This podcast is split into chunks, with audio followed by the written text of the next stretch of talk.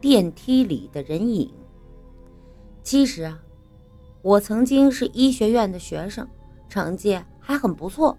但我之所以没有成为一名优秀的医生，就是因为那个电梯。我们医学院的女生啊，胆子都很大，平时晚上独自去实验室做个实验什么的都是常事儿，也不觉得世上有鬼这种东西的存在。有天晚上，我要去地下室二层实验室，进了电梯之后，门飞快的就关上了。你们也知道，电梯门关起来是很慢的。关门之后，无论我按什么按钮都没用，电梯直接就降到了地下三层。我吓坏了，因为地下三层是医学院存放尸体的太平间。我急忙去按求救按钮。也没有应，也没有人应答，手机也没有信号。当时啊，我只能默默的祈祷，这电梯门不要打开，千万不要打开。我怕这电梯门开了之后啊，这这地下三层会有什么东西走进来。幸运的是，电梯只是在地下三层停了一下，门没有打开。我松了一口气，心想：“哎呦，可能只是电梯坏了吧？深更半夜的，也不会有人来救我呀。我必须独自在电梯里待到天亮，实在又是太无聊，我又不敢玩手机，怕把这个电用光了。就在这时候，我发现啊，电梯四周的墙壁很亮，映出了我的影子。我心想，那不如……在电梯里跳跳舞、唱唱歌吧，也可以起到壮胆的作用。于是我在电梯里又扭又唱起来，四面墙壁像镜子一样清晰地映出了我乱跳乱唱的身影。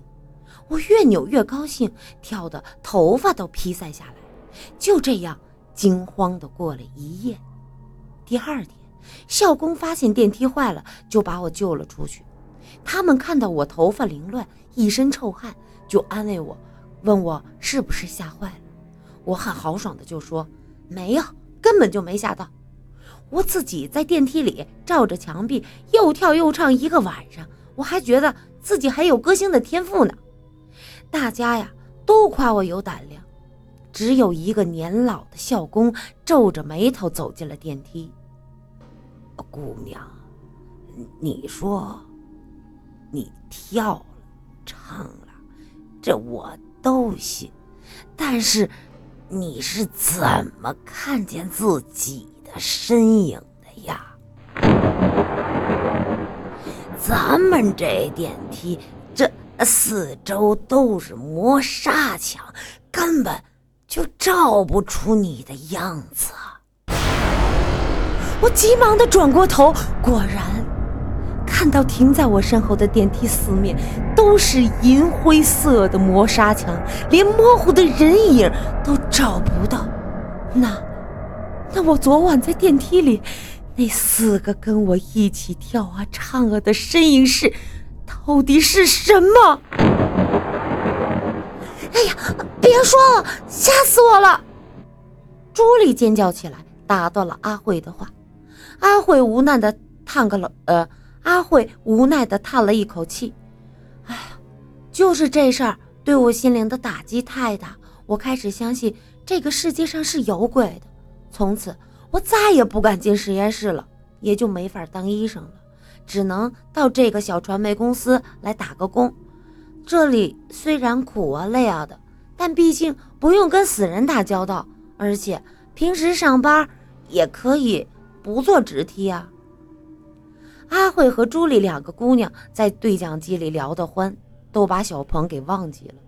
小鹏再一次在七楼发出了呼救，说他再待下去就要出现幻觉了。他已经觉得商场里的模特都动起来了。待在一楼的大伟只好自告奋勇地说：“哎呦，算了算了，我去吧。让你们女人去救，让女人去救你，根本就不可能。我在一楼。”直接坐直梯到七楼就行了，我不怕坐电梯。哎，小鹏，你等着我啊！小鹏千恩万谢，电梯呀从一楼到了七楼。大伟从电梯里出来之后，开始寻找小鹏。对讲机里能听到大伟用粗大的嗓门询问小鹏的位置。然而，问着问着，大伟就不吱声了。小鹏就说：“大伟，你在哪儿啊？快来找我呀！”大伟在对讲机里爆了一句粗口，然后说：“我去他妈！对不住啊，我不能去找你了。我我我我我不知道，从电梯去你那儿要经过一片的试衣间。我我我他妈最怕的就是试衣间了。”大家都惊呆了，这试衣间又有什么可怕的呢？姑娘们最不怕的地方可能就是试衣间了。大伟。已经不再是刚才那个粗大的嗓门了。他说：“我、我、我给你们呃讲试衣间的故事吧。”大伟试衣间的故事。从前呢，有个姓陈的保安，他被安排在商场夜巡，午夜时分要打着手电筒在商场里转一转。这个活儿啊，很清闲，他也很爱做。一天晚上，当他经过一片男装区的时候，突然听到了奇怪的声音，好像是有人在拍门。可是这时商场除了自己，哪儿还有什么人啊？陈保安吓坏了，寻看声音，循着声音走了过去，发现这声音居然是从一个试衣间里传出来的。试衣间的门从外面锁上了，里面清晰地传出咚咚咚的声音。陈保安只觉得毛孔啊都在不断的张大，心跳也加快了。但他随即就想到：“哎呦，这也许是试衣间的服务员疏忽了，把客人关在里面了吧？”陈保安走到试衣间前，壮着胆子打开了门锁，里面黑洞洞的。有轻微的怪味，其他什么都没有。咚咚咚的撞门声也不见了。陈保安觉得自己刚才的反应太搞笑。第二天，他交班的时候遇到了一个高个子的保安，虽然不熟悉，但陈保安还是把昨晚的事情跟对方说了。谁知道那个高个子大吃一惊，就说：“你你听到了敲门声？”天哪，那个试衣间啊是有故事的。高个子保安说：“以前呢，这里曾经发生过火灾，商场里所有人都跑掉了，就那个试衣间不知道怎么回事，有个客人在里边晕倒了，不知道着火。火虽然很快被扑灭了，但是这燃烧产生的毒气体还是把那个客人活活的。”给熏死了。从那之后，服务员总会在商场里无意中看到那个客人，大家都特害怕。商场的老板只好请了个法师来镇鬼。法师说呀：“这解铃还需系铃人。”这鬼啊，把鬼依旧镇在困死在他的那个试衣间里，然后就在那外面加了锁。陈保安听完之后大惊失色，完了，那我我不小心，我把锁给打开了呀！高个子却笑起来，拍着陈保安的肩膀说：“哎，幸好你不知道，否则呀，啊，嘿嘿，我呀还在里边关着呢。谢谢你把我放出来啊！”陈保安听了这话，全身一个激灵，倒在了地上。大伟。讲到这儿停住了，阿慧说：“你这故事挺吓人的，但这毕竟是个故事，不用太当真吧？”谁知大伟在对讲机里哭了起来：“ 这是真事儿啊，因为我，我就是那个讲故事的高个子呀。”原来。大伟在来传媒公司之前没有找到好工作，就在商场里当保安。他年轻啊，喜欢恶作剧。来，呃，看到新来的老保安这个老陈呢，老实，就讲了故事吓唬他。其实啊，那个试衣间没有闹过鬼，只是里面串通了排风口，有时会发出咚咚的声音。客人们不愿意用，为了区分，老板才在试衣间门外加锁。但是没想到啊，这个恶作剧吓坏了陈保安，他的心脏病发作，死了。而陈保安死前清醒了一段时间，他说的话是“试衣间”。从那之后，大伟一到晚上就能够听到试衣间里传出的咚咚声，不只是那家商场，每家都一样。大伟觉得那是陈保安找他索命来了，所以啊，我不在商场当保安，我就出来发奋读了个大专，到这家传媒公司来了。可没想到，这现在又遇到试衣间了。我刚才听到那试衣间里传来咚咚咚的那声音了。大伟带着哭腔说：“大伟已经被吓成了这个样子。”再勉强他去救人，实在太过分。但小鹏在七楼也快被吓得不行了，这可怎么办呢？朱莉和阿慧急得要命。就在这个时候，朱莉听到背后传来一个声音：“挺好的。”朱莉回忆，呃，朱莉一回头，看见身后站着的，居然是小鹏。